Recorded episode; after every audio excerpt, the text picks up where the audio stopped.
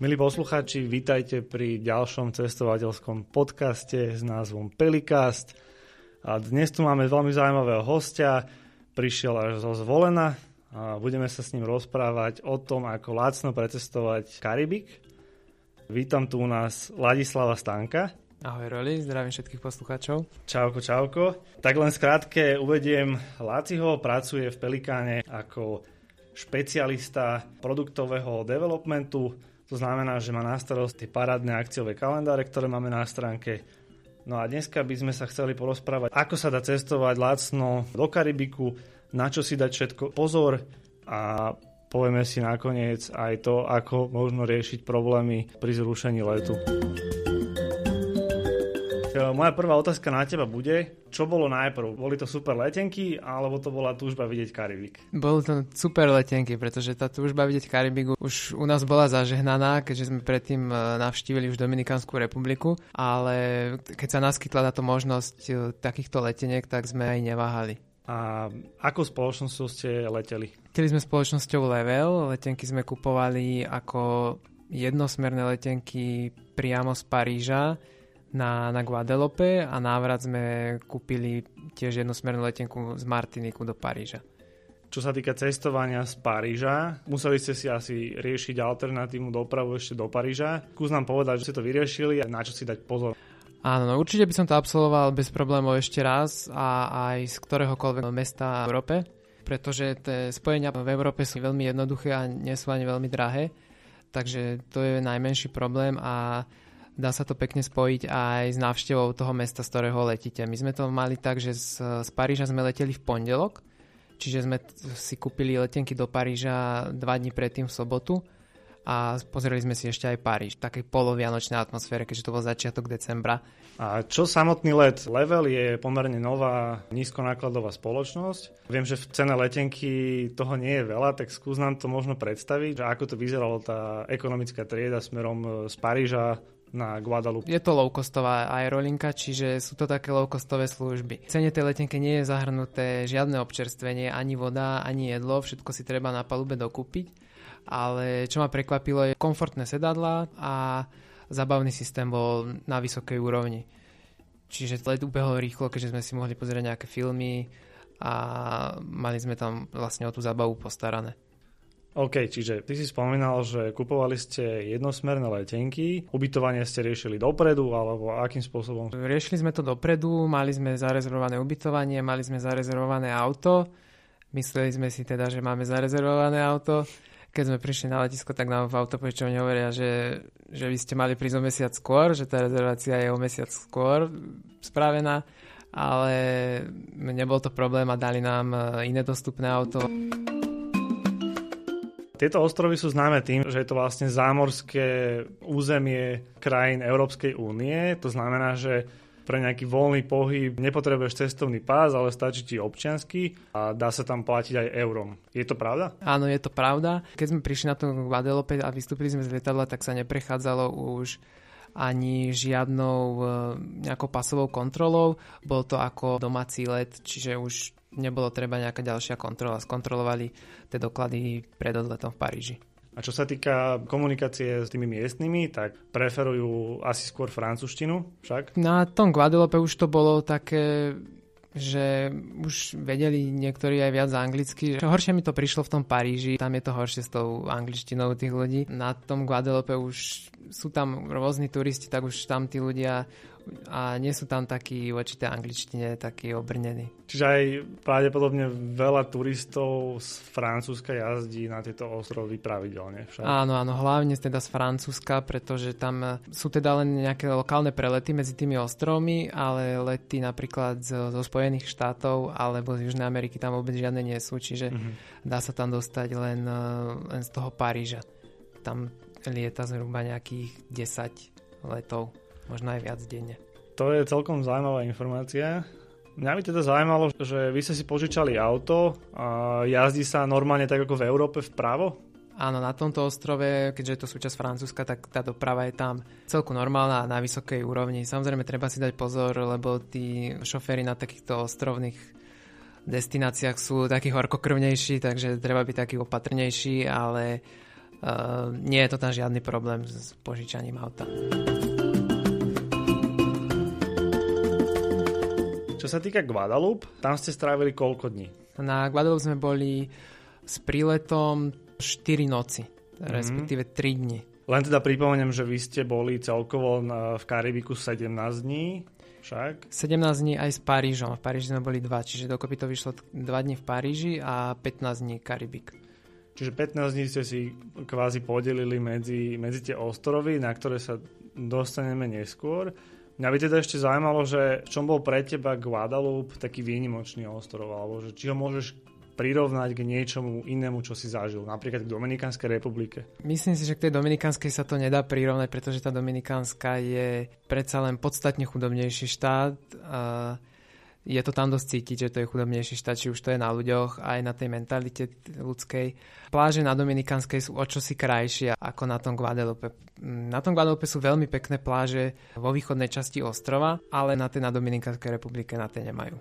Keď sa pozrieš na ceny za bežné služby, za ubytovanie, tak ktorý z týchto ostrovov ty vnímaš ako povedzme najdrahší alebo najkomerčnejší. Len teda poviem, že vy ste absolvovali cestu cez Guadalupe, cez Dominiku, cez Svetu Luciu až na Martinik.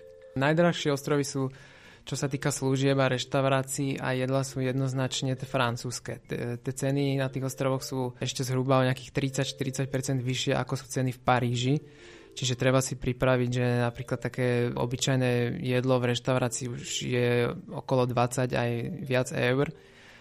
A taktiež aj tie potraviny v potravinách, není sú to také európske ceny, už je to všetko tiež o takých 50% drahšie ako v, v Európe. Najlacnejší ostrov z týchto štyroch bol asi tá Dominika so Svetou Luciou boli podobne na tom cenovo. Na Svetej Luci sú tam aj lacné ubytovanie, ale sú tam aj veľmi luxusné rezorty, ktoré sú veľmi drahé. Dobre, bavíme sa tu o cenách. Ja som zabudol na, v úvode spomenúť jednu dôležitú vec a to je cena letenky, ktorá je podľa mňa, že v tvojom prípade brutálna tak skús povedať, že koľko ste dali za jednosmernú letenku tam a späť. Jednosmerná letenka z Paríža na Guadeloupe stála 90 eur a z piatočná z Martiniku do Paríža stála tiež 90 eur na osobu, čiže dokopy to vyšlo 180 eur. Na Guadeloupe ste mali požičané auto. Vnímaš to ako výhodu, že vedeli ste si pozrieť celý ostrov, alebo ako je vlastne veľký ten ostrov? Ten ostrov nie je až taký veľký, ale preprava po tom ostrove nie je až taká rýchla on sa môže zdať, že z jednej strany na druhú je to nejakých 80 km, čo si povie človek zo Slovenska, že 80 km to je hodina cesty. Ale reálne to tak nie je. Tie cesty sú hlavne v tej západnej polovici sú veľmi klukaté, keďže sa to tiahne cez hory a tá doprava tam nie je taká rýchla. Napriek tomu, že sú tam kvalitné cesty, tak sú aj dosť preplnené, že sa stane, že dosť často stojíte v kolonách, hlavne zase na tej východnej polovici toho ostrova, kde je to aj hustejšie obývané. A určite si treba dať pozor, keď idete na tieto hornatejšie ostrovy na kvalitné auto, pretože my sme mali čaný Renault Clio, boli sme v ňom 4 osoby, plne naložení a keď sme cestovali na, na tú západnú stranu ostrova, ktorá bola hornatejšia, tak nám zhoreli brzdy a je to dosť nepríjemné, keď idete dole kopcom, potrebujete to brzdiť do zakruty a auto vám nebrzdí. Takže sme ťahali aj ručnú brzdu, aby sme to dobrzdili. Čiže aj takéto dobrodružstvo vás čaká, keď sa vyberiete v Renaulte Clio na Guadalupe. Ako funguje preprava medzi týmito jednotlivými ostrovmi? Kúšali ste lode alebo ste cestovali lietadlom? Čo je výhodnejšie? My sme si to všetko preštudovali dopredu. Zistili sme, že sa dá chodiť aj loďou. Medzi Guadeloupe a Martinikom je tá doprava pravidelnejšia, ale na Dominiku to už chodí len, len taký obdeň, nechodí to každý deň tá loď. Navyše pri tej lodi závisí dosť aj od počasia, či naozaj vypláva, pretože keď to počasie je zlé, tak nevypláva. Na to sme sa mi nemohli spoliehať spoliehať. Takže sme to riešili, že sme pozreli, koľko stoja letenky. Letecká doprava medzi tými ostrovmi je veľmi dobrá a letenky sú v podstate drahšie, respektíve boli drahšie v tej chvíli, čo sme to my kupovali od tej lodnej dopravy zhruba o 10-15 eur. A navyše tie preprava tou loďou trvá zhruba nejakých 5-6 hodín a taktiež treba byť pred, na tej lodi 2 hodiny pred, pred odplávaním, tak ako pred odletom Takže to nám prišlo s tým, že sme mali tak málo dní, tak nám to prišlo aj časovo nevýhodné, že jeden deň strávime v podstate na lodi. Potom to vychádza medzi každými ostrovmi, by to vyšlo, že 4 dní strávime na lodi pri presune. Tak sme kúpili letenky a využili sme vlastne medzi všetkými ostrovmi sme využili tú leteckú dopravu. Ale tým domácim je to výhodnejšie tie lode, pretože tie letenky, my sme tých kupovali také 4-5 mesiacov dopredu a čo som potom sledoval, tak neskôr cena tých leteniek rástla, čiže tam potom už tie letenky sú, nie sú také výhodné a pričom tá loď si drží stále takú fixnú cenu. Na Guadalupe ste teda strávili celkovo 5 dní. Čo následovalo potom? Potom sme cestovali na Dominiku, to taký pomerne neznámy ostrov, a ani my sme predtým o ňom nepočuli. A je medzi Guadeloupe a Martinikom. Tento ostrov bol pre nás veľká neznáma a vedeli sme len, že prešiel cez neho v roku 2017 ten z najsilnejších hurikánov v histórii, aký bol. Priamo oko toho hurikánu prešlo cez Dominiku a tento ostrov bol najviac spustošený zo všetkých že sme sa tak trochu aj obávali a čo sme čítali rôzne fóra, tak na mnohých fórach bolo ešte písané, že nie je tam elektrina, internet už vôbec a povedali sme si teda, že však poďme pozrieť, veď už je to rok od, od tej katastrofy, určite to tam už bude lepšie a bolo to teda veľmi zaujímavé, no. zisťovali sme si o tom veľa dopredu, hľadali sme aj tie autopožičovne, nájsť si autopožičovňu bol veľký zážitok, pretože ne, nefunguje tam žiadne rental car ani nič podobné. Našli sme len nejakú internetovú stránku, ktorá vyzerala veľmi ako keby tak by som to prirovnal, že z roku 94? Hej, z roku 94, že veľmi pomalá, veľmi jednoduchá. A, ale recenzia mala tá autopožičovňa dobre, tak sme to riskli a požičali sme si cez tú autopožičovňu. Bolo to v podstate len e, nejaké terénne auto, keďže tie cesty sú na tom ostrove také, aké sú, tak tam iné auta ako terénne ani nejazdia. Hm. Spomínal si hurikán. Vy ste leteli v decembri, čo už sa považuje za hlavnú sezónu v Karibiku. Kedy by si ty do Karibiku necestoval? Ja by som sa vyhol septembru a októbru. To sú také tie najviac hurikánové mesiace, kedy človek nikdy nevie, čo príde, či sa potom dostane vôbec domov, niekoľko dní sa ne, nedá odletieť z tých ostrovov. Ostrov Dominika, ako si spomínal, nie je to až taký známy alebo frekventovaný ostrov. V čom bol pre teba unikátny? Unikátny bol pre mňa v tom, že sme tam nestretli žiadnych turistov a že domáci tí domáci ľudia neboli zvyknutí na tých turistov a veľmi si vážili každého turistu, čo tam prišiel. My sme v podstate z toho lietadla vystúpili len my plus nejaký do, jeden domáci človek, čiže sme z lietadla vystúpili piati. A prvé také, čo nás prekvapilo, bolo to, že každý sa nám na ostrove zdravil, kýval, keď sme kráčali niekde, tak na nás trúbil. Bol to taký nezvyk oproti Guadeloupe, kde je taká tá európska natúra, kde si každý hladí na to svoje. Každý sa usmieval na nás a tak nás tam vítal. Čiže bolo to také veľmi príjemné a veľmi príjemný pocit byť medzi takými ľuďmi, ktorí, ktorí sú naozaj šťastní, že vás vidia. Dominika už vlastne nepatrí medzi tie zámorské územia európskych krajín. To znamená, že pri vstupe je klasická kontrola a musíš predložiť asi cestovný pas. Áno, bolo treba predložiť cestovný pas a bol ešte taký krátky pohovor, kam idete, prečo cestujete na Dominiku a také základné otázky. Ale víza ste si nemuseli kupovať. Nie, víza nebolo treba, dostanete potom také domáce víza s pečiatkou. Boli ale veľmi krátke, čo ma dosť prekvapilo, pretože som si čítal na internete, že máme 6-mesačný bezvízový styk a na pečiatke bolo len 10 eh, dní. Takže neviem, ako to tam potom funguje, keby chcel niekto zostať dlhšie. Na Dominike ste strávili koľko dní? Na Dominike sme strávili opäť 4 noci a 3 dní. Také celé plné 3 dni. Cenovo je to porovnateľné s Guadalupe? Tam to záleží, aké chcete ubytovanie. My na tej Dominike sme si hľadali niečo také zaujímavé, také špecifické a našli sme si pomerne, nebolo to až také drahé na 3 noci pre 4, to vyšlo nejakých 420 eur. Bolo to ale ubytovanie v, v strede džungle a bolo také vysunuté ako keby na takej stračej nôžke, že trčalo spomedzi stromov a bol z neho krásny výhľad a bolo také celé otvorené, že na boku len boli natiahnuté také drevené, drevené clonítka a bolo to také ekologické a späté s prírodou. Keď už pri tej ekologizme, tak elektrika tam bola, ale voda bola používaná len dažďová, ktorú filtrovali na pitie a do sprchy v sprche bola vlastne len taká vlážna tá voda, len na umytie. Je potrebné mať nejaké očkovanie, keď vstupuješ na tieto ostrovy, alebo mali ste nejaký problém povedzme s hmyzom, s komármi? Žiadne očkovanie potrebné nie je, hmyzu je tam všade dosť, nejakých otravných komárov veľa nebolo. Na každom ubytovaní sme mali problém so švábmi. Na každom ostrove. Mm, ja si myslím, že nie je to nejaká vysada, že to je, šváby sú len na zlých ubytovaniach. Proste tie šváby tam žijú všade, je tam veľmi veľká vlhkosť a oni sú veľmi prispôsobivé, čiže ubytovania sme mali naozaj pekné, čisté a kvalitné a predsa len tie šváby sa tam našli.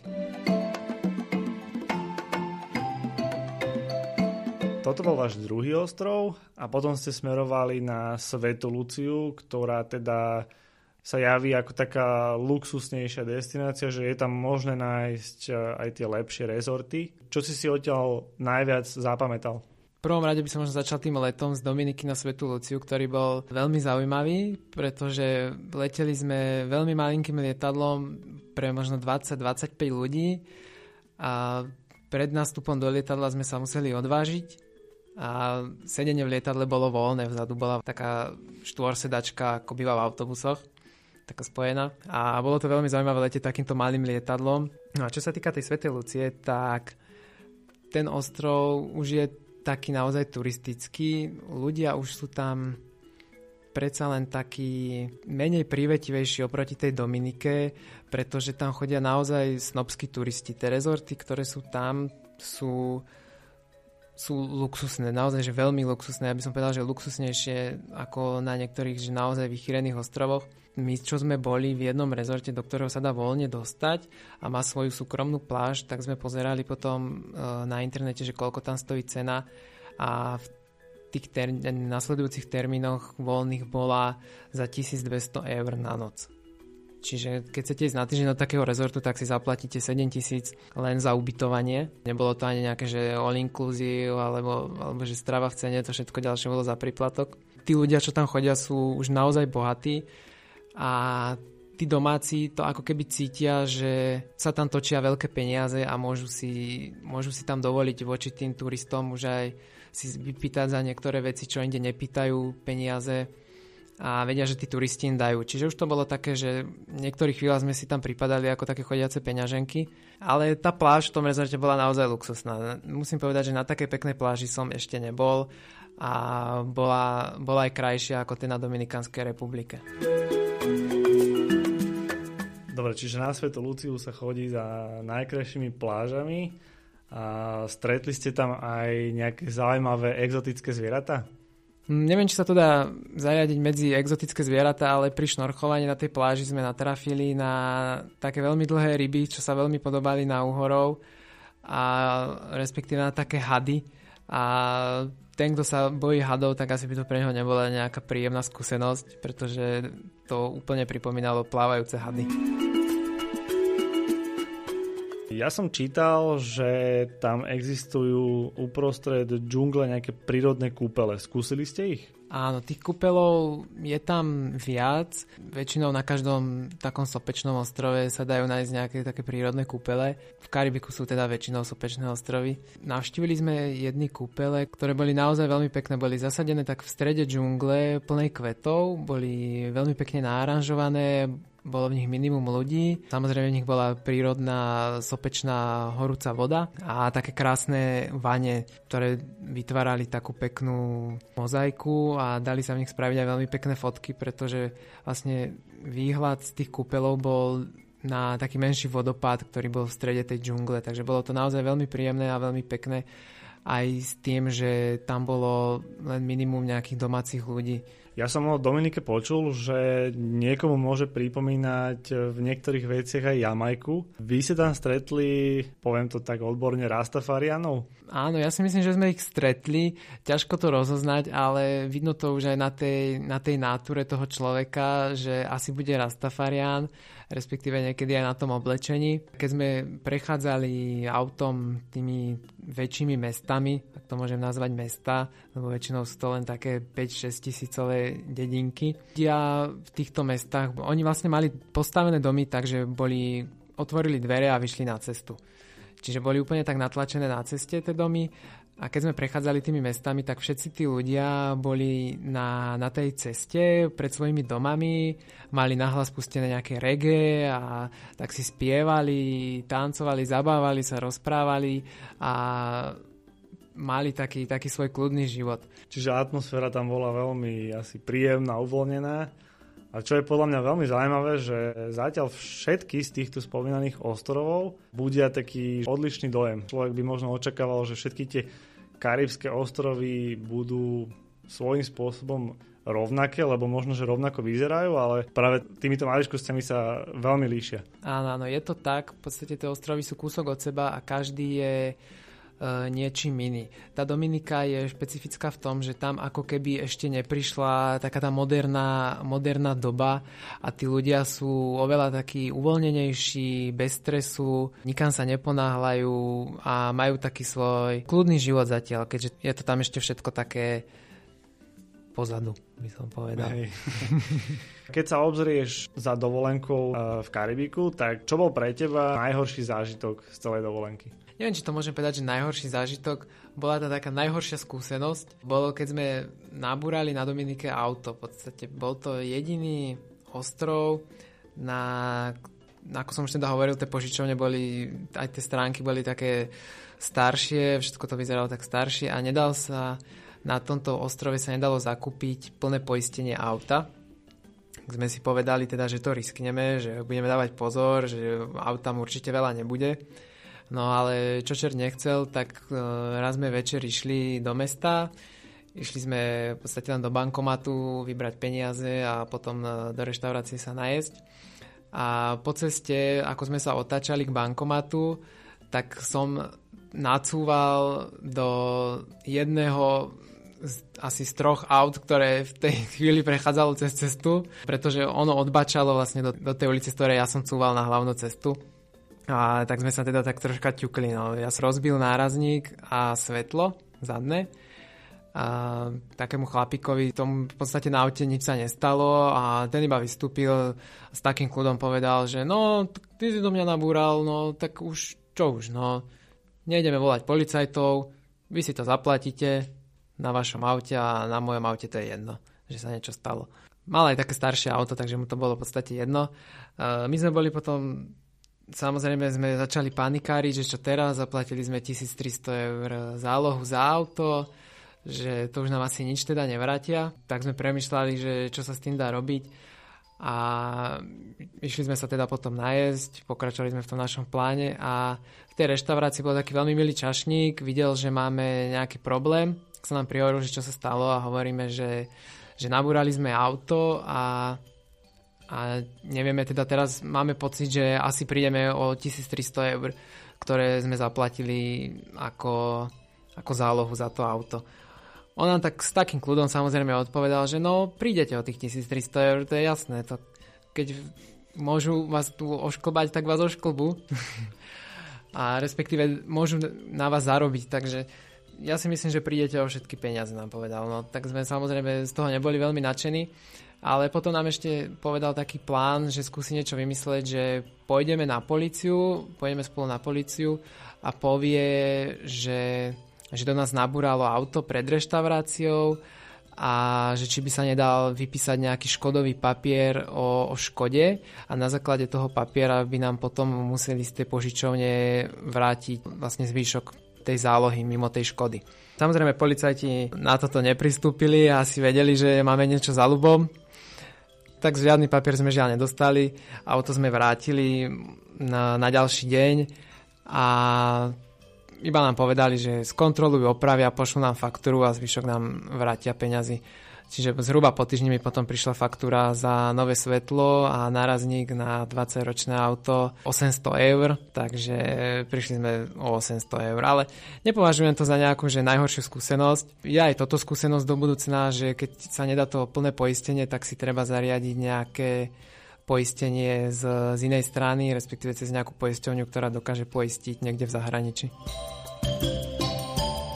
Poďme teda na posledný ostrov medzi Svetou Luciou a Martinikom. To je veľmi krátky let.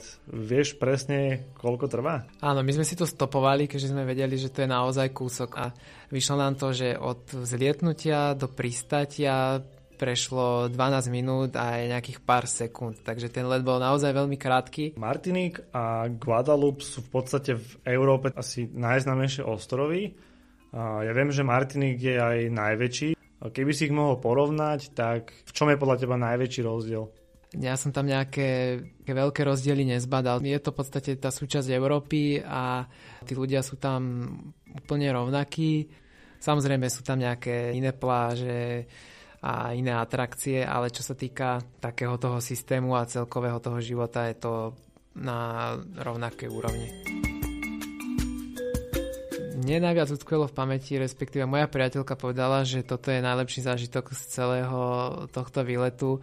Bola pláž, ktorá sa volala Anse de Arlet, na ktorej žili veľké korytnačky a dalo sa pri šnorchlovaní sa ich dalo teda vidieť. Tie korytnačky boli naozaj veľké, oni mali vyše 1,5 metra, čiže to už je veľké ako človek a potom sú na Martiniku samozrejme nejaké ďalšie pláže veľmi pekné, napríklad pláž Le Diamant, ktorá má výhľad na taký morský útvar, ktorý pripomína diamant. Je tá pláž veľmi dlhá a sú na nej palmy, ktoré sa tiahnu po zemi a potom do vrchu, čiže dajú sa na tých palmach spraviť veľmi pekné fotky. Ostrov Martinik je známy aj tým, že vyváža do celého Francúzska a Európy banány, a boli ste si pozrieť aj miestne plantáže? Samozrejme, vyskúšali sme aj banány, videli sme v podstate celý ten proces pestovania a balenia tých banánov a ochutnali sme, pre mňa to bola taká novinka, sušený banán, ale nie je taký ten klasický, ako sme zvyknutí u nás, že také banánové čipsy,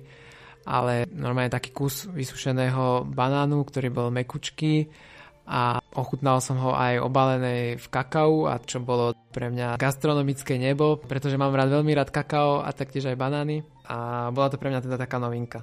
Potom som ale zistil, že aj na Slovensku sa dajú v takých špecializovaných obchodoch zohnať takéto banány. Vám sa ešte počas vašej cesty stala jedna nepríjemnosť a už smerujeme vlastne tak trochu aj k záveru. Vy ste sa v čase odletu dozvedeli, že letecká spoločnosť zrušila let, tak skús nám povedať, že ako to prebiehalo. V podstate my sme boli už pobalení, už sme sa chystali na letisko, posledné chvíle sme si vychutnávali pri bazene a v tej chvíli nám prišla sms a e-mail, že, že náš let je zrušený. Otvorili sme teda rezerváciu, pozreli sme sa cez stránku a zistili sme, že dostali sme náhradný let o 5 dní neskôr, čo bolo 22. decembra s príletom do Paríža 23. decembra, čo bolo dosť pre nás nevyhovujúce, takže sme tak trocha začali panikáriť. Išli sme hneď na letisko s dúfaním, že nájdeme nejaký personál. Žiaľ, na letisku zo spoločnosti Level sme samozrejme nikoho nenašli, keďže to je veľmi malá letecká spoločnosť, tak sme volali na infolinku, na infolinke nám povedali, že váš let nie je zrušený. Ja som im hovoril, že ale veď sa pozerám na odletovú tabulu a mám tam napísané, že let je zrušený tak mi povedali, že hm, tak v takom prípade máme čakať, kým príde niekto z pracovníkov leteckej spoločnosti na letisko. Našťastie nejaké dve hodiny pred letom prišli normálne pracovníci check-inu a už mali inštrukcie a len nás rozhodili do hotelov a povedali nám, že máme čakať na ďalší e-mail, kde budú ďalšie inštrukcie. Našťastie hotel sme dostali veľmi pekný v tom hlavnom meste na Martiniku vo Fort de France, mali sme na streche bazén na nejakú výrivku. Samozrejme stráva, to sme mali všetko zabezpečené v hotelovej reštaurácii, takže bolo to trocha stresujúce, ale aspoň ten pekný hotel a tá strava bola taká náplaz na to. Potom už sme len čakali teda, že čo sa stane a deň na to nám prišiel e-mail, že nám posielajú náhradné lietadlo e, na ďalší deň, čiže e, počka- čakali sme dva dní vlastne na Martiniku na náhradné lietadlo ktoré nám poslali od, od inej leteckej spoločnosti, ale už sme si povedali teda, že nevadí. A horšie to potom bolo, že letenky z Paríža nám samozrejme prepadli, pretože sme to mali v ten deň plánovaného príchodu. Samozrejme sa nám to posunulo o dva dní, tak sme museli narýchlo kupovať nové letenky. Mali sme šťastie, že sme chytili ešte posledné 4 miesta v, v lietadle s, s leteckou spoločnosťou Transavia. Chteli s nami aj ďalší Slováci, ktorí sme stretli na letisku a im sa tie miesta v, s, s tou Transaviou už neušli. Čiže oni potom riešili dosť vážny problém, že ako sa dostať domov, pretože ďalšie lety boli veľmi drahé a už len z druhého letiska v Paríži, čiže bolo nutné aj prestup medzi letiskami a to bola rodina s dieťaťom a tam my sme im tiež pomáhali hľadať letenky a letenka tam vychádzala na 190 eur. Našťastie si aj, aj oni poradili, potom sme boli v kontakte a no, dúfali, že dostanú nejaké odškodné od, od leteckej spoločnosti. Táto situácia nastala v decembri a zatiaľ sme žiadne odškodné teda nedostali. Čiže vy ste odleteli tým spomínaným letom a tam už všetky tie problémy skončili a teda zažili ste krásne Vianoce na Slovensku. Áno, áno, stihli sme to ešte našťastie pred tými Vianocami. Super. Ja ti veľmi pekne ďakujem za všetky informácie, ktoré si nám odozdal. Myslím si, že boli veľmi, veľmi cenné, pretože o Karibiku sme sa rozprávali úplne prvýkrát. Milí poslucháči, počúvali ste ďalší diel pelikánskeho podcastu o cestovaní Pelikast. Môžete si ho vypočuť aj na stránke pelipecky.sk v samostatnej sekcii Pelikast alebo v mobilných podcastových aplikáciách. Ďakujeme pekne. Ďakujem a ahojte.